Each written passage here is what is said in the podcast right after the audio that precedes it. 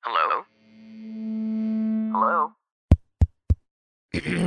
Podcast Network Asia. The author of the Bible is God. We can find his heart, his will, and his plan in the Bible. Uh, and a clearer way for us to understand the Bible is through the four classifications of its content. Una yung history, the moral teachings, the prophecy and fulfillment. And we can also find the history of God and his chosen people in the Bible for a span of 6,000 years. The 6,000 is our salvation history. Storya yan ng Jews. Kaya din inaaral kasi we are par- galing tayo dun eh. When you become Christian from a Jew, you're not converted. You're being completed. Ano ba talaga ulit yung covenant? Covenant is relationship. No, it's God fathering a family. It's God wanting to be with us. Did everybody break the covenant? The entire book is a book of covenants, right? Hmm. And the reason why it's come this far at umabot pa sa atin is because everyone broke it. That's why Mm. there is a new covenant now. You know, before we start rolling on this podcast, we will say a short prayer as a group. And today, Brother J. Paul volunteered to do that for us. And it was very interesting. It was unlike any kind of prayer that we've ever done on this podcast. It was like a yoga class, Brother J. Do you care to explain? Nah, it's us just uh, leading everyone to imaginative prayers or meditative prayers. It's just relaxing and knowing that everything is part of God and receiving and being in that moment that everything is beauty and just that God dwells in your consciousness and just exploring that and and and just diving deep with the love of God. Um, and just really listening and I don't know how, how you guys felt but I love it. Even for me I love receiving that kind of of of, of just prayer No, because I love the fact that, you know, Brother J. Paul mentioned that parang, you know, we're carrying like something like burden, whatever it was, diba? And he asked us to exhale all of that. And yeah, parang pati yung sama ng loob ko from last the last five years ata lumabas. so thank you, Brother J. Paul. I- wow, I think that was the effect that Brother J. Paul was going for. God is good Yeah. Yes. All right. Well, thank you so much, Brother J. Paul. Brother J. Paul is lay, lay preacher at the feast, and um, Burns O. Kaasi is here. Burns is the creator and host of Unboxing Catholicism. Instructor Harold Resho is, of course, instructor at New Heaven and New Earth Trinity Church of Jesus. The beautiful Tina Ryan. I'm Sam O. Welcome to the Narodor podcast. Come on in, guys. Thank you so much for joining us on YouTube, Spotify, wherever you get this show. Guys, I can we start with like a little assignment because it's I guess it's an idea that's been kind of floating around, but we never got to it. I think we Uh-huh. should come up with a nickname for our listeners. Brother Jay, you have another podcast, the Holy Sheep podcast, and you call your listeners friend sheep, yes or anak ng tupa pag medyo baduy de joke lang which is so cute. I love friendship. I love it. I'm so jealous. Aww. Alam And ko yung anak then, ng tupa. uh, that's okay. I mean, yeah. But um, Burns, do you have a do you have a nickname for your listeners too? Yeah, it just evolved. I mean, I host Unboxing Catholicism. It's a podcast on defending the faith clearly without being preachy. And our viewers identify themselves as unboxers. so that's it. cute too. Yeah. So with a podcast title like the Narrow Door Podcast, what do you call them? What, Brother G? Hey, mga narrow-minded Sam wouldn't want that. Guys! Galing na ako doon, Brother J. Paul eh. Ah, what's that? That's a good question, Sam. I actually don't know yet. But let's ask our audience. Guys, we have a Oo week nga. to ano. Why don't we like present our ideas next time? Hmm. Like Yeah, can we can we all marinate on that? Yeah. And maybe somebody's listening, they can give a suggestion. And whoever wins, lilibre ni Sam ng Samgyup. Ah, some One- one piece. eh. One piece of Sa- one piece of Samgyup. I'm feeling magnanimous. I will make it two. Okay. So yeah, bring it, bring it. Well, I was thinking like Dora's would be cute, but it's too female. Do- What, What? about our male listeners? Doros? because like I, I like the I like the connotation of like Dora the Explorer, and I feel like we do a lot of like exploring Exploring, here yes. of the Ah. faith and Eh, ideas and whatnot. No, but then it's too female nga.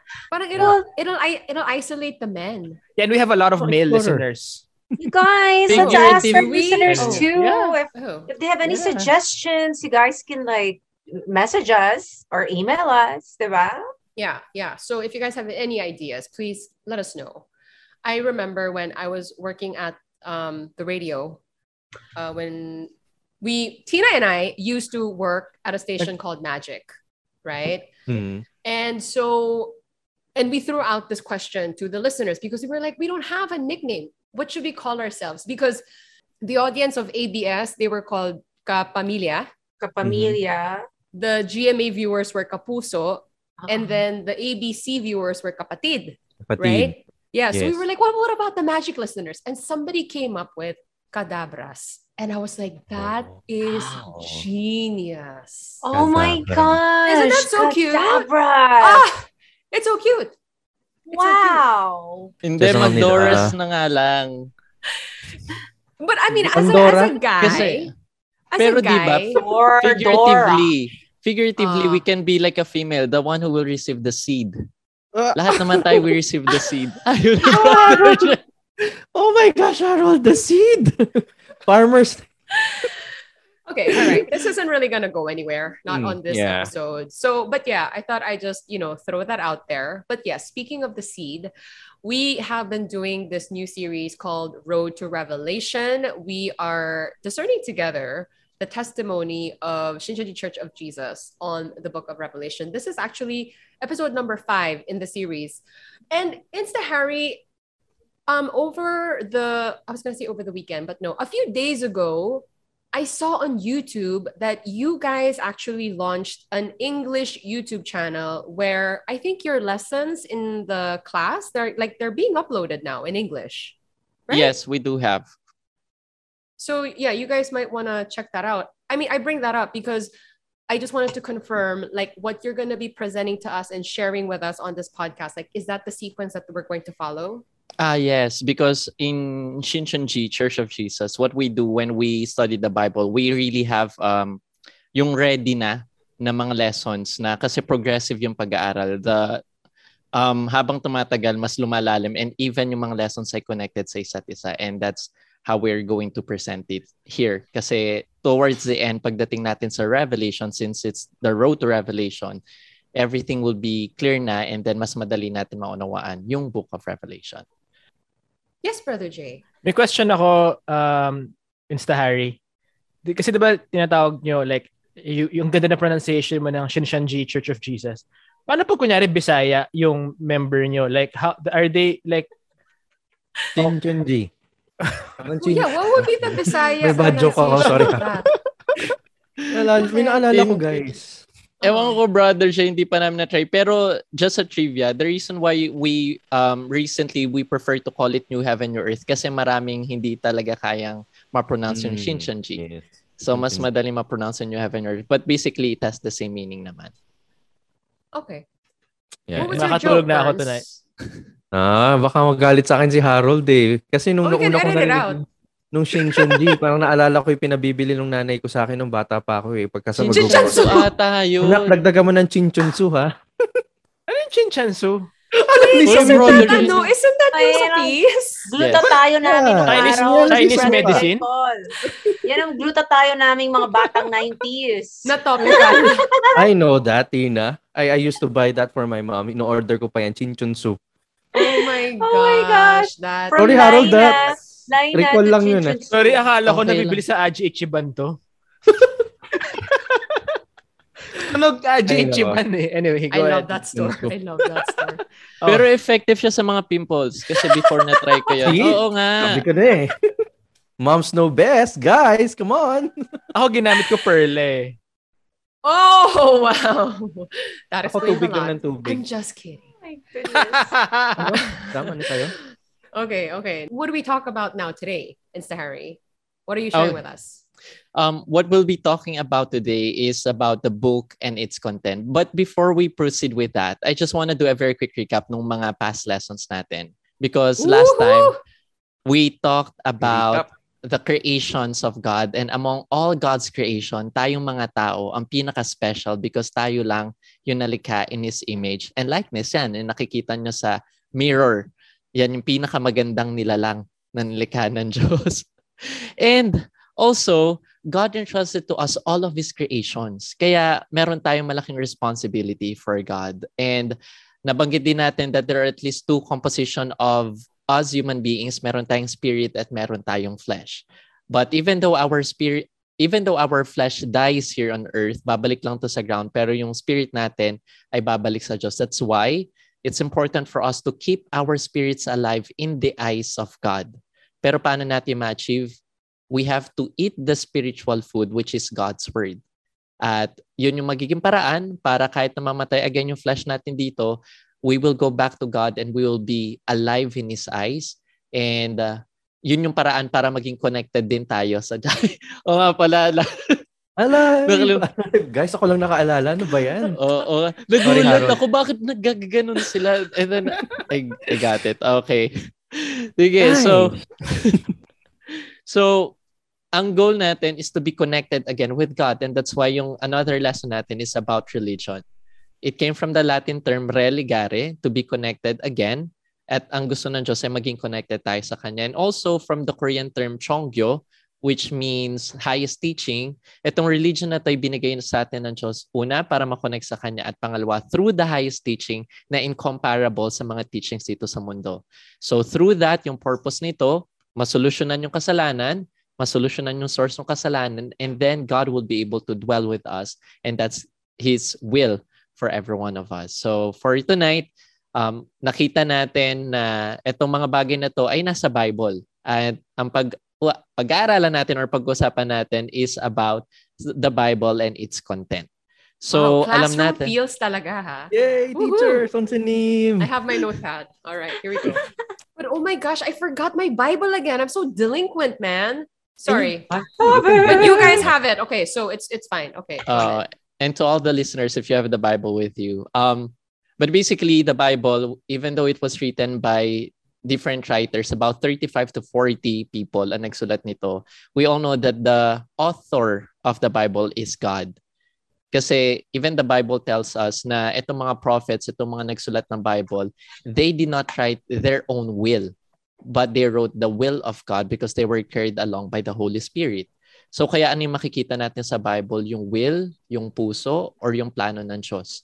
And that's why when we read the Bible, instead of looking on the intent of the writer, let's look at the intent of the author, and that is God. So tonight, we will talk about the Bible. Pero bago yan, I also wanna ask etong group na to, sino sa atin yung nakabasa na ng book na nagkaroon ng movie adaptation? Gosh. Ayan. Of course, yes. Yeah. But I hate that because the movie always sucks. Kulang. Right? Uh-uh. Kailangan Diba? mahugot. Diba? Oo. Isn't that the general experience? It never Yeah. ma- it never measures up to the book. Yeah, Exactly. Lord of the Rings. Mm. Mm. Ay, si Oh my Brother Jay gosh. mahilig din sa Lord of the Rings, right? Uh-uh. Lalo na yung mga fantasy fantasy, no? Harry Potter. Yes. Mm. Game of Thrones. I mean, I didn't even read I'm the book, but I'm sure. Ah! Yeah, not yet. Well, it, it's kind of gory and there's a lot of sex. Yeah. So, yeah. Anyway. Sige, bago pa lumalim yung usapan natin sa mga bagay na yun, pumunta tayo. Not the topic. Kamsahamnida Sonsinim. Ah, tingnan natin, bakit nga ba ganun? Why do we prefer reading the book compared to just watching the movie? Ano kaya yung possible na reason? Mm, Yes, Burns. Okay lang, you, you can answer. Teacher's pet, si Burns, man. Sonsinim, sonsinim. Um, kasi kapag ka nasa libro, teacher, nababasa natin eh. I mean, may detalye. Tama po ba yun? Tama po ba yun? Exactly, di ba? The more details we read in the book, it adds up to the experience na nagiging richer na siya. Na parang feeling natin kasama na tayo dun sa story. Kung makikita natin, kumpara dun sa pagbabasa natin ng book, parang expectation versus reality. Yung sobrang vivid ng mga details when we were reading it. Pero nung nagkaroon na ng movie, malayo dun sa nakita natin. And if we have that um, desire to read a to read a book para maunawaan natin what more yung book na binigay sa atin ng Diyos. The Bible which is the basis of our faith, of our life of faith. And so tonight, pag-uusapan natin ang Bible and I know marami ding mga details dito.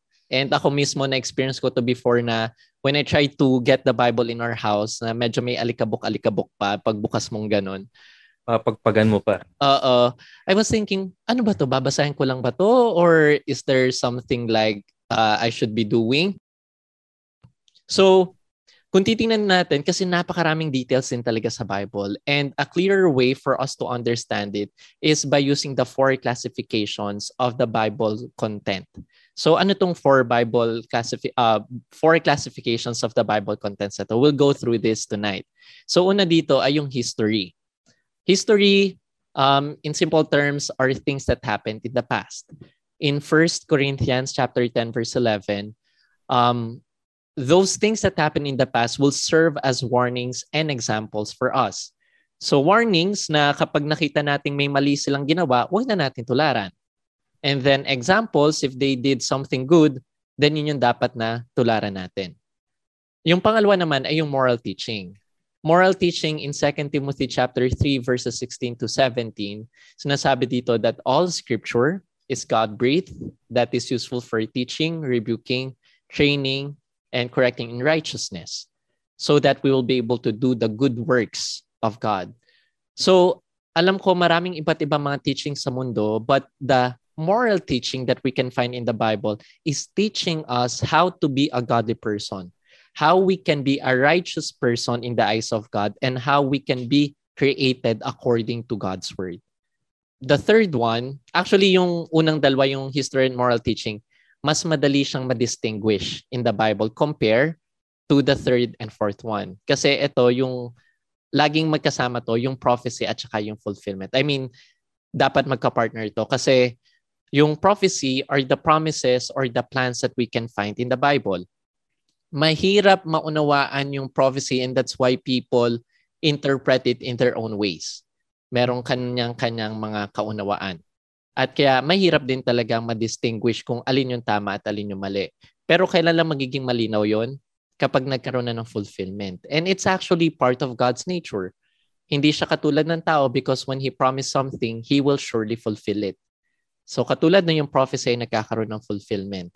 And so, kung titingnan natin, even itong kapag nagkaroon na ng fulfillment yung pangako ng Diyos, nagiging part na siya ng history. Just like what happened at the time of first coming. Before dumating si Jesus, merong mga prophecy in the Old Testament. Nung dumating si Jesus, finulfill niya ito. At nung naging fulfillment na to, naging part na siya ng history natin. Kaya part to ng Christian history or the history that we can find in the Bible. So those are the four contents. And since we're already talking about the history, let's also discuss the history of God and His chosen people for 6,000 years in the Bible. So, ano tong chosen people na to instahari? So, kasi... Are they people na chosen? Malamang. I mean, wild guess. Wild guess, ha? Ah, si, si, Pi- si Pikachu, Charizard. I choose Naging Pokemon. Uh, Ano ba yan? But basically, in the Bible, when you go to Amos chapter 3 verse 2, sinasabi dito na merong pinili ang Diyos out of the families of the earth. May mga nabubuhay sa panahon na yon. At sino yung pinili niya? Yung mga Israelites. That's why we consider them as the chosen people of God. At kasama na rin dito yung mga naglilid sa kanila. Um, if we will also read Psalm chapter 89 verse 3, sinabi doon ng Diyos na, I will make a covenant with my chosen one at sino yung chosen one na yun? Si David who was leading them during that time. So makikita natin doon, namimili ng tao ang Diyos. We call them the chosen people technically. But um, kaya, nag, kaya pumipila ang Diyos ng mga tao kasi bibigyan niya ng covenant. At yung covenant ay importante. Kagaya ng sinabi ng Diyos kay Moses in Exodus chapter 19 verses 5 to 6, If you obey me fully and keep my covenant, then out of all the nations, you will be for me my treasured possession, a kingdom and priest and a holy nation. Pero may condition kasi yung covenant. If, if you obey me fully and keep my covenant. So, Kapag nagawa yon, then matatanggap natin yung pangako ng Diyos or yung blessing that is coming from God. And that's why in every generation na makikita natin sa Bible na pumipili ang Diyos ng chosen people niya, nagbibigay siya ng covenant. So let's, we will have a topic uh, about the covenant and also we will go through the covenant that was given to each of these chosen people. But for today, papasadahan lang muna natin sila. So let's start with the first man um, that was created in the image and likeness of God, and that's Adam. So at the time of Adam, alam natin that God told him that you should not eat from the The tree of knowledge of good and evil because if you eat it, you will surely die. Ay. Kung iisipin natin, again, sa mga tao, sa nakikinig sa atin, hindi lang naman, kakainin lang naman yun, tapos big deal na kaagad. But then again, we have to look at it at the lens of God. It's a covenant. At importante na makip yung covenant. Yun yung agreement. Kumbaga, both parties should comply dun sa usapan nila. So dahil hindi sinunod yon, ano rin ibig sabihin nun? Nasira din yung covenant. Covenant. So, alam, aya, sige, sige, yes, Tina. Rana. Quick question lang, guys. Parang ang dating kasi sa akin ng covenant, ano, parang utos, talaga utos, di ba? Utos ba? More of an agreement eh. Sinabi ng Diyos na wag mo Okay. tong gagawin kasi kapag ginawa mo to, may kapalit. Surely mamamatay kayo. Oo, no, galing. Tapos ginawa pa rin nila. Ang galing. Oo. Pero yun, makikita, yes, Yeah. yes. Hindi, siguro lang to support. Siguro Tina kasi we have to just parang put our idea na this is how the Jews understood God. Kaya parang parang level 1 to level 3 hanggang dumating si Jesus. May may tama dito, may mali dyan kasi never natin uh, na- never nila maarok ang Diyos. That's What's why that? nag Ano yung- Maarok. Ang maunawaan ba? Comprehend. Tama. di natin ma-comprehend fully si God. So, so hindi natin mag-gets yung, yun nga, hindi natin mag-gets fully yung covenant niyan. That's why, kasi pag sinunod natin sa ang Diyos, hindi for God's win yun eh. For our win yun eh. We obey Ah. God for our sake. Hmm. We will not add value to God eh. Kasi complete siya eh. Perfect siya eh. We, it, hindi, hindi siya parang like sa mga movies ng Greek gods, Greek pantheon, pag winnership nila si Zeus, lumalakas si Zeus. Hindi. Hmm. We don't add value to God. We do not complete Him.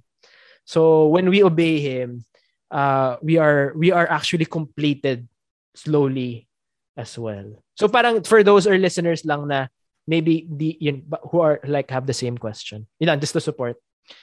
Thank J. Paul- Why are J. you wearing out. a blazer today, by the way? Kasi akala ko formal tayong lahat.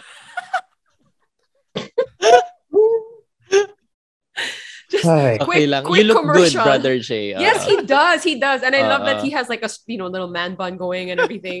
so Burns and I showed up super randomly and we're both wearing plaid. And then I Tina know. saw that and you know got all jealous. Gaya, and gaya, grabbed, puto maya. Uh, grabbed something plaid as well, just in case you're wondering. I'm sorry. Okay, that was a short commercial break.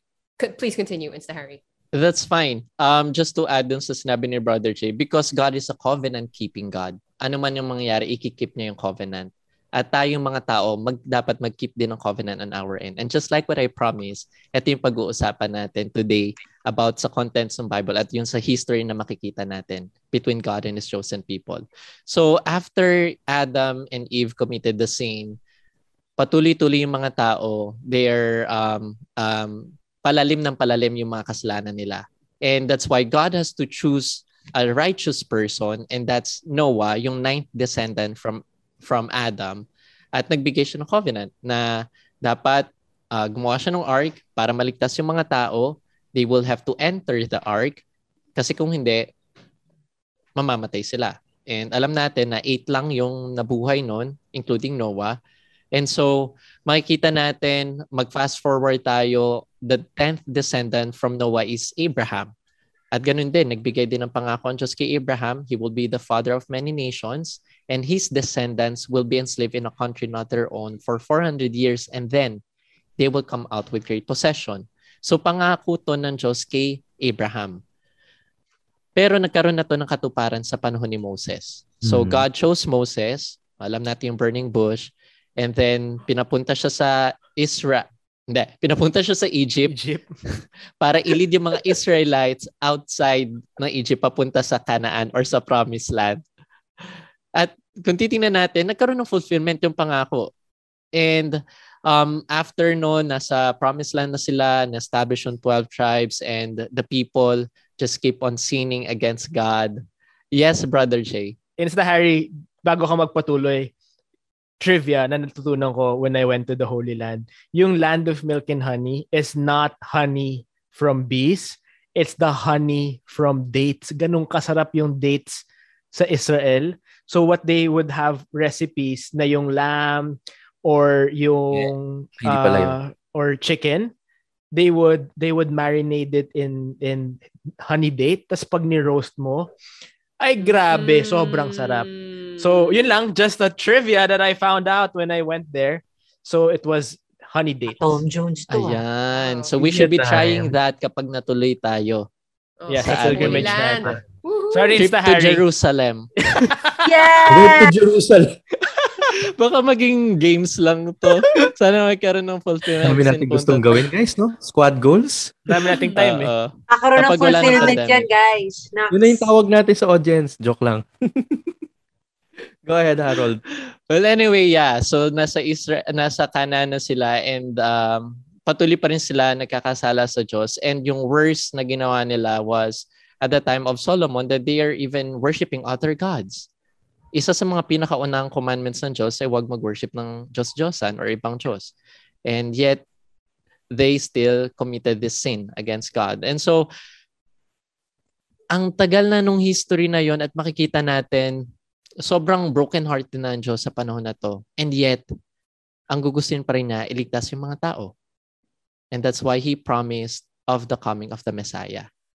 So through the prophets, nakasulat din doon na magpapadala ng Messiah ang Diyos. And uh, after noon, dumating na si Jesus nung first coming. At even in John chapter 5 verse 13, sinasabi doon ni Jesus na yung scripture na pinag-aralang mabuti ng mga Israelites, it's it testifies about him. Kasi siya yung makikita na nakapangako doon. And just to also show na talagang ito yung history ng Diyos and na kanyang chosen people, in Luke chapter 3, we can find the genealogy of Jesus way back at the time of Adam. And even in Matthew chapter 1, yung genealogy naman ni Jesus is up to the time of Abraham.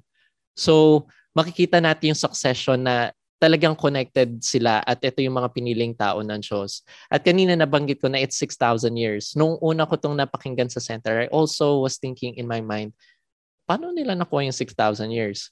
Ganon din ka-importante yung genealogy in the Bible because it also shows like the years that had um, passed at kung for our audience or for our listeners, I also want to do like a simple math para ma- ma-explain lang kung paano naging approximate na 6,000 Kinabahan years ako. yun. Bakit? Oh my gosh, do we all are we all horrible in math? Because Wait. I I'm the worst. I don't like math. Oh Bumagsak my akong Algae 101 eh. I almost people. lost my scholarship because of that. Oh, my you goodness. are my Let my people peoples. go! Oh, I feel I am so connected with you guys. I know, Sam.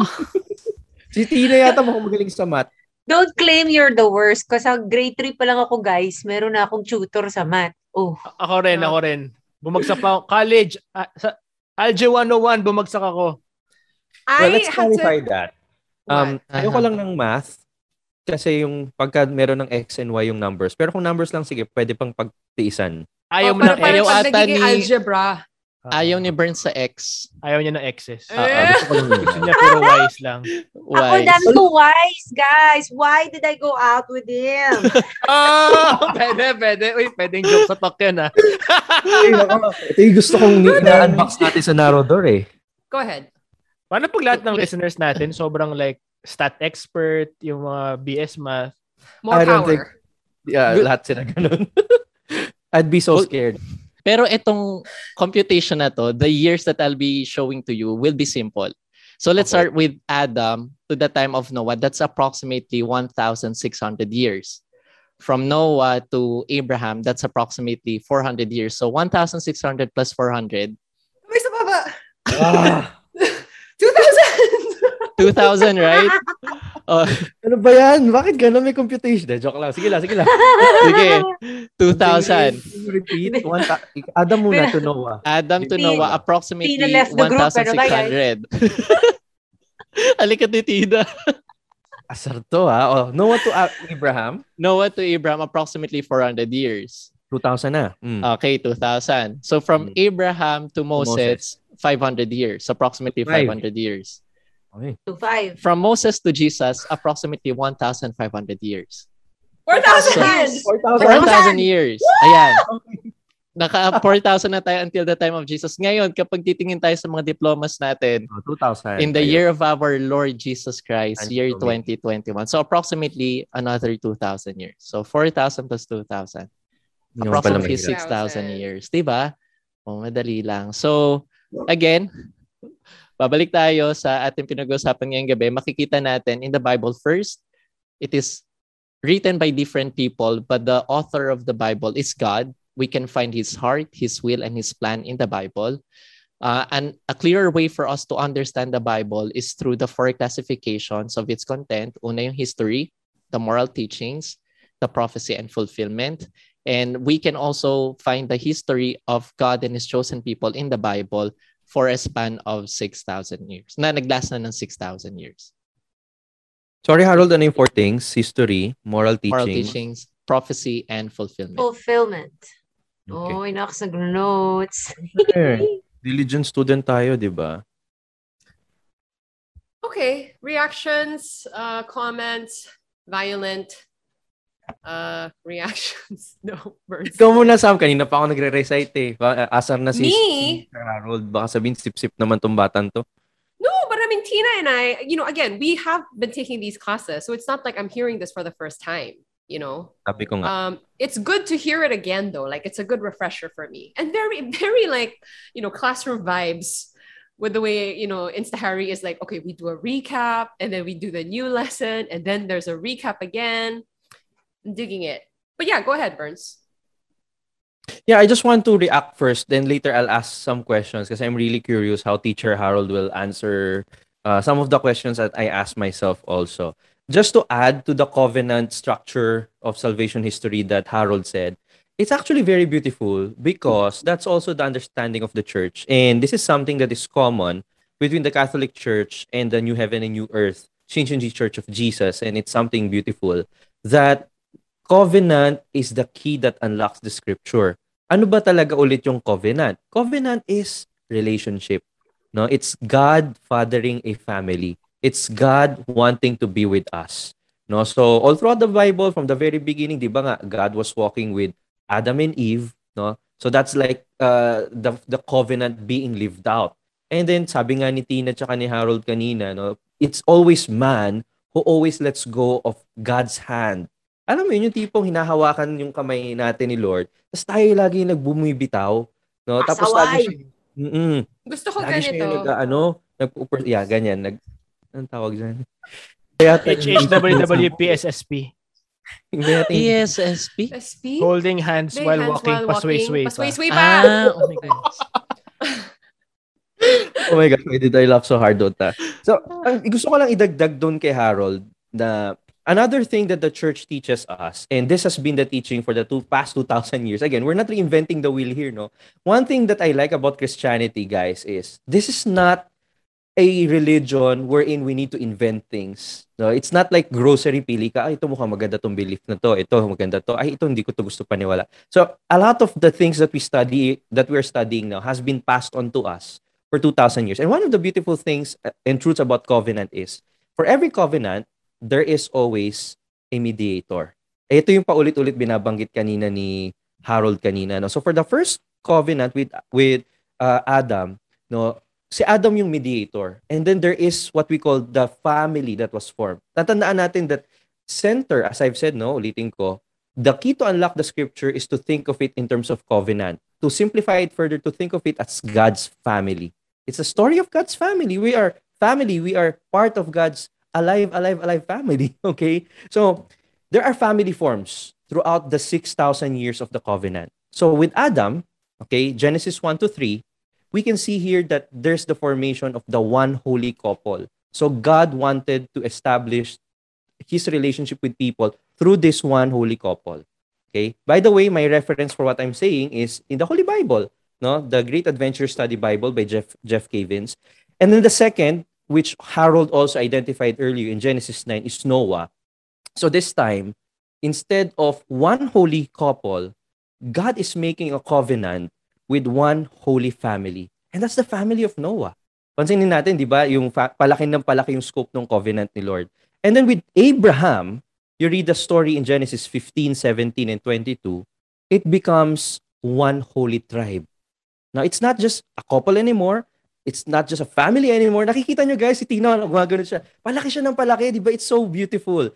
So, from that tribe of Israel, di ba, may mga several, several tribes tayo. When you lump them all together, in Exodus 24, you see God is renewing the covenant through Moses, who's the mediator of this covenant. And this time, He's making a covenant to a one holy nation. So buong bansa na, the, the nation of Israel. But then, nagkaroon ng nagkawatak-watak sila. No? Harold also mentioned this in a previous episode before. And then they started warring and demanding for a king. So in 2 Samuel 7, you would see that God renewed the covenant through David as the mediator. And God established a one holy kingdom. Okay, now ah. here's what's beautiful. In the consistent understanding of the Catholic Church for the past 2,000 years, in Luke chapter 22, the new covenant was established also. And now, it has expanded. It's not just one holy kingdom, it's now universal. And as Catholics understand this, it's called now the one holy Catholic and Apostolic Church. So palaki siya ng palaki. It's involving everyone. That means being part of the church is being part of God's family, being part of the covenant that Jesus established in the New Testament. Remember, di ba, I think nag-agree tayo na yung New Testament, it's really new covenant. No? So yun yung, yung New Testament, nabanggit ko before, it's not really just a document. If we're gonna go back to history, it's more than that. But I don't want to overwhelm our audience. Perhaps J. Paul would like to to say something first, and then later on, I'll ask Harold questions and I'll expound further. Pero nakita niyo yung progression. Couple. Mhm. Yes. Definitely, which I never, never noticed. Thank you for pointing that out, Birds. I like, I enjoyed that. For those listening on the podcast, on Spotify or Apple Podcast, nagno-notes po yung friends ko dito. No, because I have a question. Okay, because the whole new covenant topic was something that we did in a past episode. And honestly, I was like more confused um, about because I mean to this day I'm not quite sure what the new covenant is for Hmm. Catholics. Um, but I think it's the Harry say you have a covenant topic in the next yes, one, that's right? gonna be So- next. Okay, I'm We'll gonna I'm gonna hold that. that. I'm gonna hold that for now. But having laid out quite simply like what the covenants have been in the Bible, I guess my takeaway is, as Burns also touched on earlier, yes, there were all these covenants that were given by God, but they were all broken, Yeah. right? Yes. They were all broken. So Si Abraham pala sa nobody- umpisa eh. So Hmm. nobody kept the covenant.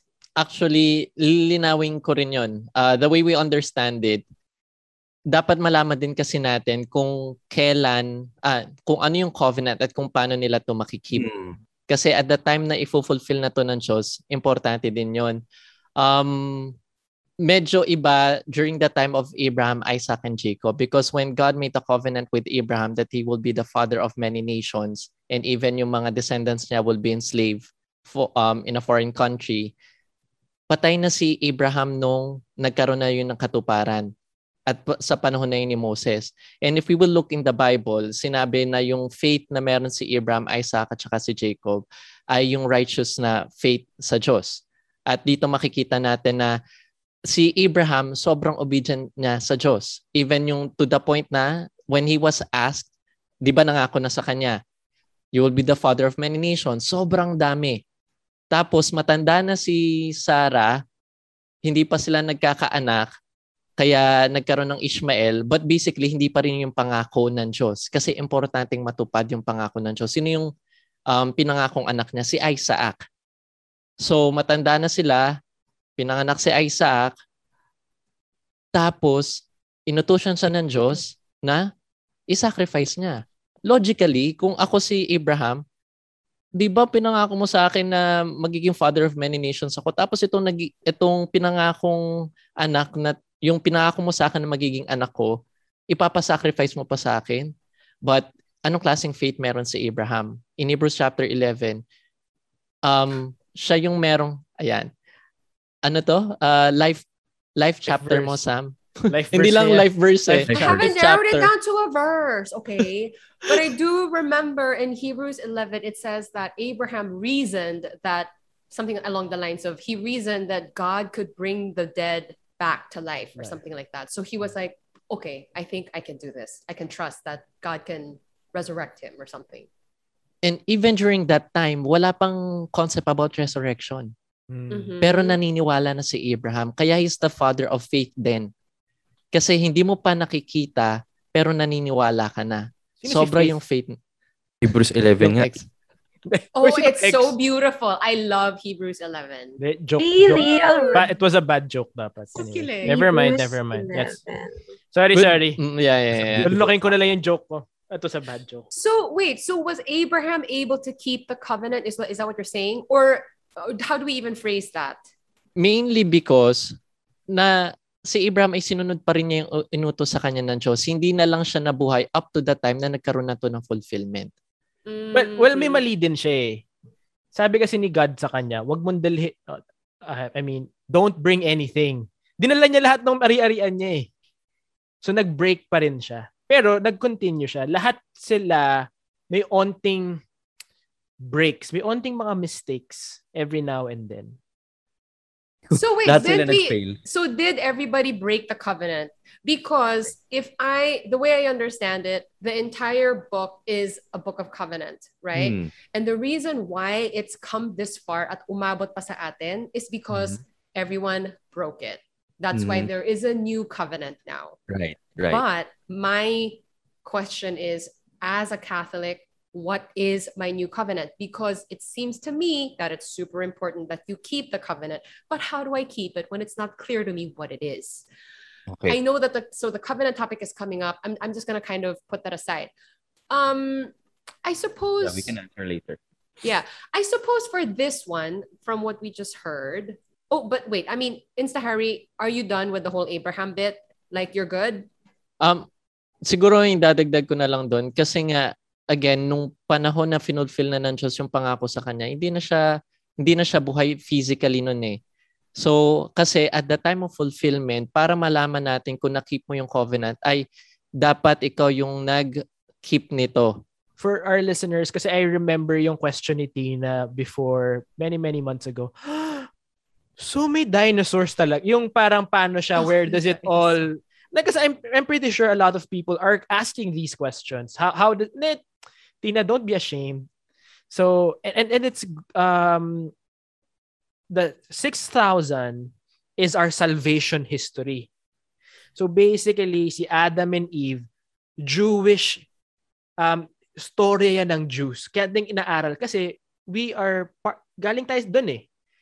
So basically according to Bible scholars, not just Catholics, but Bible scholars who mostly do not agree but agree on certain generic ideas that in the Bible, the first legit human being na nabuhay historically is si Abraham.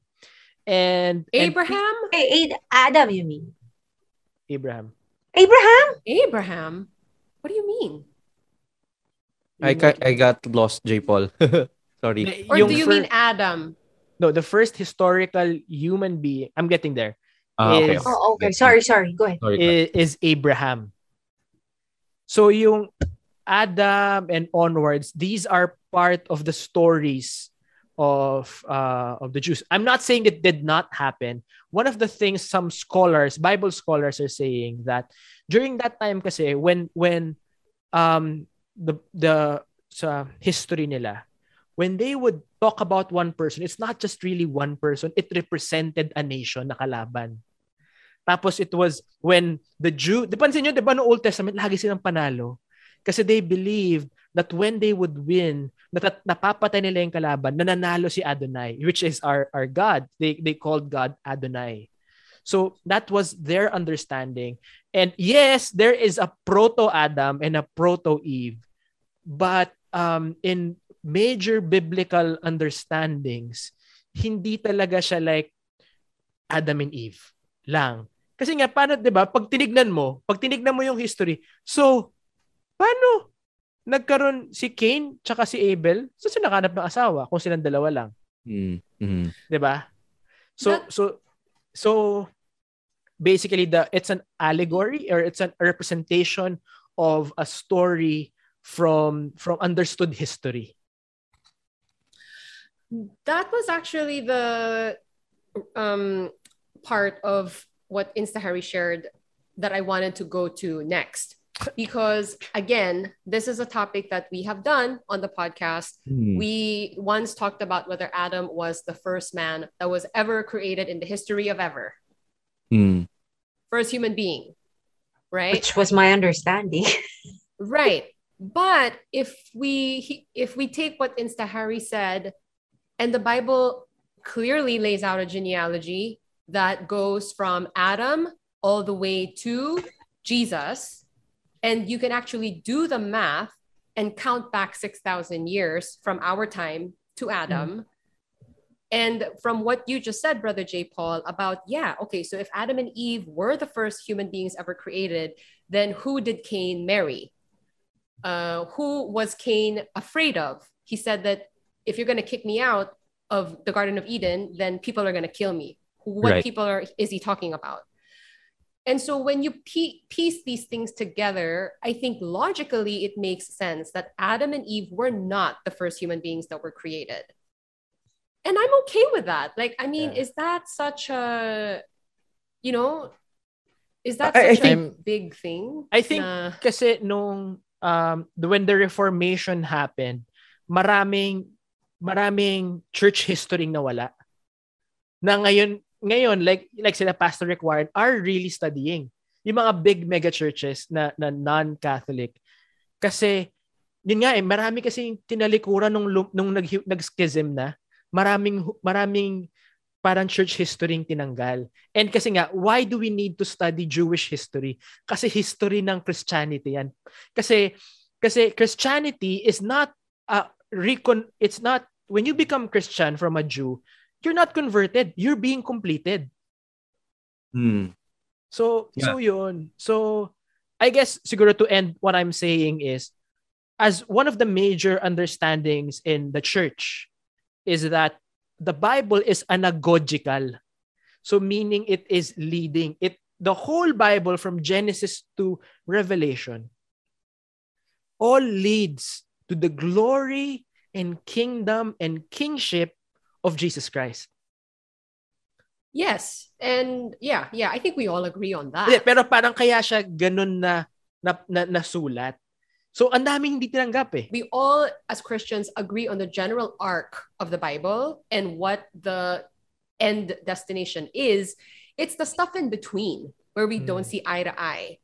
And I think this is one of those things, right? And I mean, Burns, what are your thoughts on this whole 6,000 years, Adam, all that stuff? Okay, I don't want to comment on the exact year. I have to do more research and study on that because I don't want to say something I'm not 100% sure of. But what I wanted to comment is that the church has a clear teaching on the first human beings. No? You can find the teaching in the Catechism and in a, in a document called Humani Generis. I think it was Pope Pius XII who published that. And uh, it's important for us Catholic Christians to understand that we come from a common parents. Now, whether we call them literally Adam or Eve, we don't know. But the Bible, the inspired writers of the scripture reveal to us that the first man, because Adam literally means man, di ba? Brother Yeah. J. Paul in Yep. Hebrew, it's man. So it could very well be, and Eve meaning mother of all the living.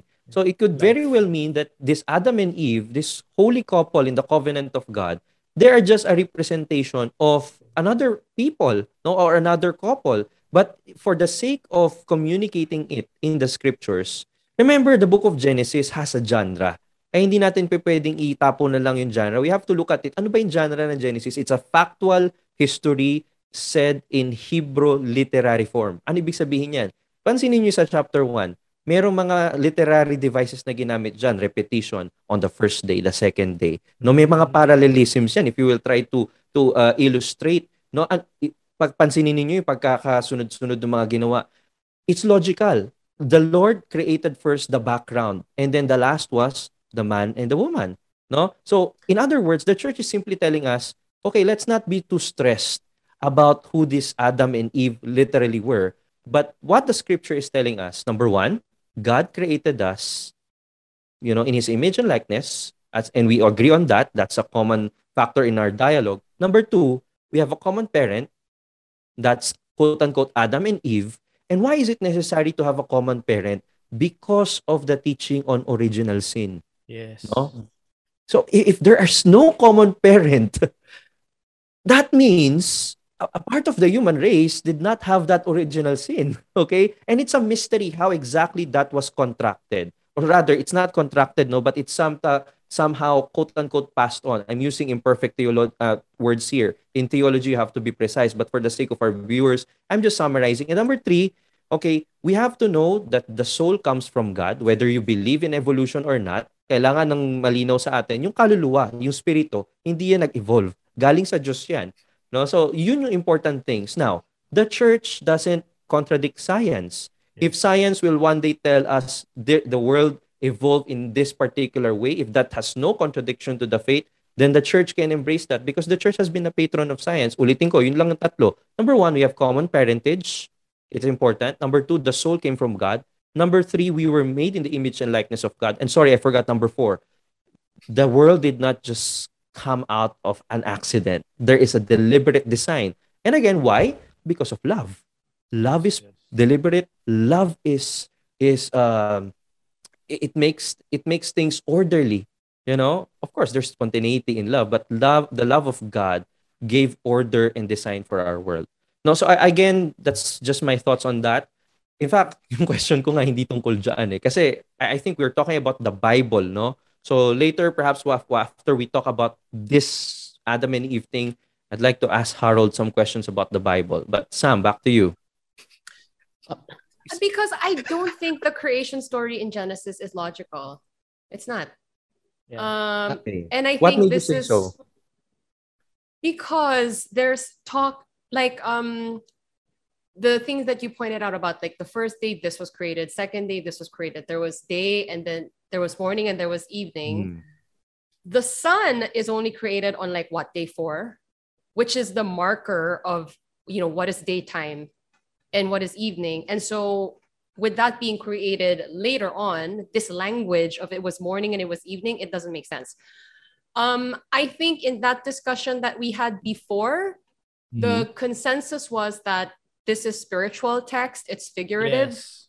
Um, and I think this is why a lot of people who are not Christians think that we are like blindly following something Mhm. that doesn't even make But- sense. But and yeah. you're right. It, I mean, you know, Christianity does not contradict science. It doesn't. But Mm. it's a, I think it is like a misunderstanding of some of the text that makes us look like that.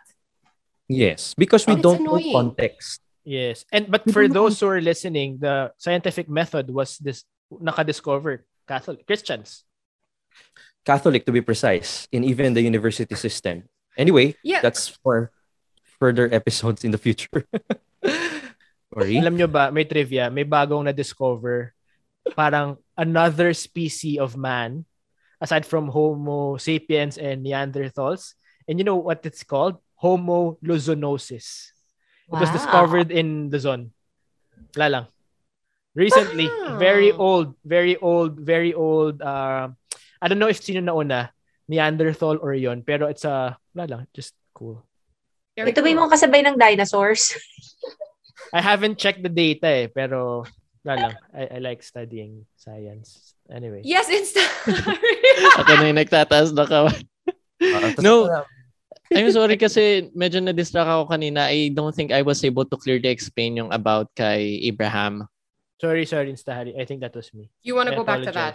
Go ahead. Yeah, yeah. I just wanna ano, um, go back to that and make sure na, na i-explain ko siya clearly. Because, um, again, this covenant that we must keep, it's connected to our faith. Yun yung faith na dapat meron tayo.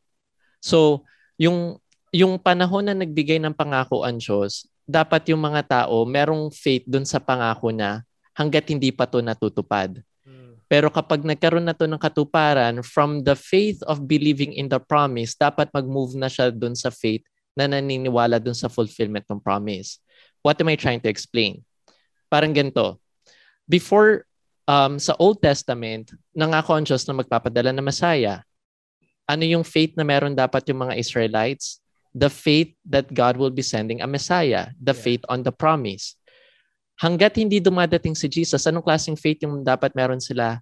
Maniwala dun sa promise. Ngayon, kapag nung dumating na si Jesus as the fulfillment of the promise, from believe from the faith of believing in the promise, dapat mag-move na siya dun sa faith believing in the fulfillment of the promise. At yun yung gagamitin kong logic when I explain about the situation of Abraham. Because si Abraham, namatay na siya bago pa nagkaroon ng fulfillment yung pangako sa kanya ng Diyos. And so for us, the way we understand it, um, nakip pa rin ni Moses, ah, ni Moses, ni Abraham yung pangako sa kanya because during that time, ang pangako sa kanya, ah, ang faith na meron dapat ay yung maniwala dun sa pangako. Kasi hindi pa nangyayari yung fulfillment ng pangako eh. So, nung dumating na si Moses para to pa rin ito, yun na, made-divide na yung mga tao. Sino yung maniniwala sa kanya? Ano yung, sino yung nagkaroon ng faith na maniwala na ito ay parte ng fulfillment ng Diyos na natupad hundreds of years after. So, yun yung sa the way we understand it. And we wouldn't call him the father of faith if he broke the covenant. I mean, that's a pretty big title for someone who didn't keep it. Yun. Well, And- and the saints were always sinners. No, I mean, all the great saints of the church started as sinners. We were weak. I mean, Hebrews 11, Sam. Those people in Hebrews 11, they failed a lot of times, and yet we are celebrating them. I don't, No? I'm not saying they were sinless. I'm just saying they kept the covenant. He Oh, kept yeah. the covenant. Abraham was, was So- good. Yeah. Well, Yes. he's not, not perfect. He, Oh na siyang, gosh, no. yeah, yun lang. Wala yun lang naman eh. Yeah. That's why yung balik tayo do sa tanong kanina na bakit sila pa ulit-ulit nagfe-fail ng covenant. That's why at the end in the fullness of time, God himself sent his son. No, not anymore a prophet, not anymore any other mediator but God himself. And that's in the Christian Orthodox understanding. Jesus himself established a new covenant. In fact, in the scriptures, no, sinabi niya yan eh. Sinabi sa atin ni Jesus that I am establishing a new covenant in my blood. That's Luke 22 chap- uh, chapter 22 verse 20. And that is the new covenant, no? So meaning because now it's not just any human being establishing this covenant and fulfilling it. Therefore this is the one and lasting covenant of all the covenants. And that's the covenant established by Jesus himself. And in our understanding based on history, this covenant now is not just one tribe, one couple. This covenant now is not just one holy nation. It's the whole world being invited to the new covenant church that God Himself, which Jesus Himself has established. Again, that was the consistent understanding of Christians for the past 2,000 years. And again, no, yung sinasabi ko dati sa ibang episode natin, the new the term New Testament, New Covenant, if magtanong ka sa first century Jew, okay, let's say time travel tayo guys, total marami naman tayong travel goals, no? Why don't we try to take a time travel and go to the first century Christianity during the time of the apostles or a little after Jesus rose from the dead. When you ask a Jew, tanungin mo, asan po yung New Testament? They cannot show you that. But they will bring you to a place. They will bring you to either someone's home and then you would have to wait for you to do the covenant. Eh ano ba yung doing the covenant? The breaking of the bread and the preaching of the apostles. That's why in Luke 22, 19, Jesus said, "Do this in remembrance of me." Notice in the Holy Mass, when the when the chalice is lifted, the priest would say, "This is the chalice of my blood, the blood of a new bago Everlasting eternal covenant, which will be poured out for you and for many for the forgiveness of sins." Therefore, this is the fulfillment of all those covenants in the past because you would need to also understand lahat ng covenants in the past, they involve certain sacrifices. May rituals yan. No, I I don't remember. I think it was in Exodus 25 in the covenant with Mo, with, with Moses no nag-sprinkle ng blood si Moses sa mga tao, no? And then they had to in the Passover, they have to paint their doorposts with the blood, no? Because that's part of the ritual of God's covenant with his people. But now, in Jesus' time, the fulfill na niya because he himself offered his life on the cross. There's no need for those sacrifices in the old. The old has passed, it has been fulfilled in the new. What we now receive is not anymore a sacrifice of of uh, an animal, but the new covenant of Jesus' blood in the form of the Eucharist. And again, yun yung understanding ng church for the past 2,000 years. I'm just laying down the facts. I in Sina Insta Harry have a different understanding of what the new covenant is. You've said it a few times. The second coming is the new covenant for you guys. That is what we are going to talk about on the next episode. So we're going to leave this hanging a little bit, guys. In the meantime, yes, Insta Harry. Sorry, ako yung medyo nade-delay. Yung sa part nung kay Adam, I just wanna add kanina. Um, because we're talking about Adam and I know we've discussed this before that we believe na kasi kung si Adam yung unang taong nabuhay and 6,000 years yun from our time right now, paano yung na-discover ng mga archaeologists ng mga fossils na nag-exist even before that? So kagaya ng sinabi ni Burns kanina, hindi magko-contradict yung science sa faith natin. And that's why we believe na meron ng mga tao na nabuhay even before that. And also, yung nabanggit nyo na yung kay yung napangasawa ni Cain, yung papatay kay Cain, even yung sinabi nung um, magsasama na si Adam and Eve, iwan nung man yung parents niya. So, who are Adam's parents during that time? So, meron yung mga makikita tayo um, and even uh, yeah, uh, yung mga bagay sa sa Genesis na magsasabi na etong creation story na to ay hindi siya yung physical or literal na creation. Gusto ko lang magdagdag dun sa sinabi ni Sam kanina na yung on the fourth day na create yung sun. Actually, yung sun, moon, and stars ay na-create on the fourth day. Pero first day ay may liwanag na. Let there be light sa first day and there was light. Oh my And God gosh, saw what that it was good. was that? Saan nanggaling yung light? Um, I've heard before, parang party-party yung brother Jay. May ilaw-ilaw eh. Disco light ba yun? Disco light. party-party pang Friday night talaga si And the church accepts that. No? Basta yun lang yung aalalahanin mo doon. That there is a creator. It was created with design and with love. How exactly it happened is up to science to to tell us, no? Basta yung point lang ng Genesis is really to tell us there is someone who loves us. That even though he didn't need us, he created us out of that gratuitous blessedness and overflowing of his divine love. Okay, I think we can leave it at that. We got to wrap anyway. Yeah. So, On the next topic, we'll just um, talk about the Bible as a book of covenant, and then the topics after that We'll go through the covenants on every um this chosen people that I mentioned a while ago. oh, oh, okay. So those are two Okay. separate ones. All right. Well, it's going to be covenant galore on the Narrow Door podcast. So if this is your jam, you can join us. And if you guys have any questions, you can email it to us, the narrow door podcast at gmail.com. And you can follow all of us on social media at the Tina Ryan, at Burns Kaasi, at Harold.Resho, at J. Paul Hernandez, and at I am Sam O. You can find these guys on their own podcasts. Um, whatever else they're doing, I'll link it all down in the show description. Thank you so much for joining us today, and we'll see you on the next episode. Bye.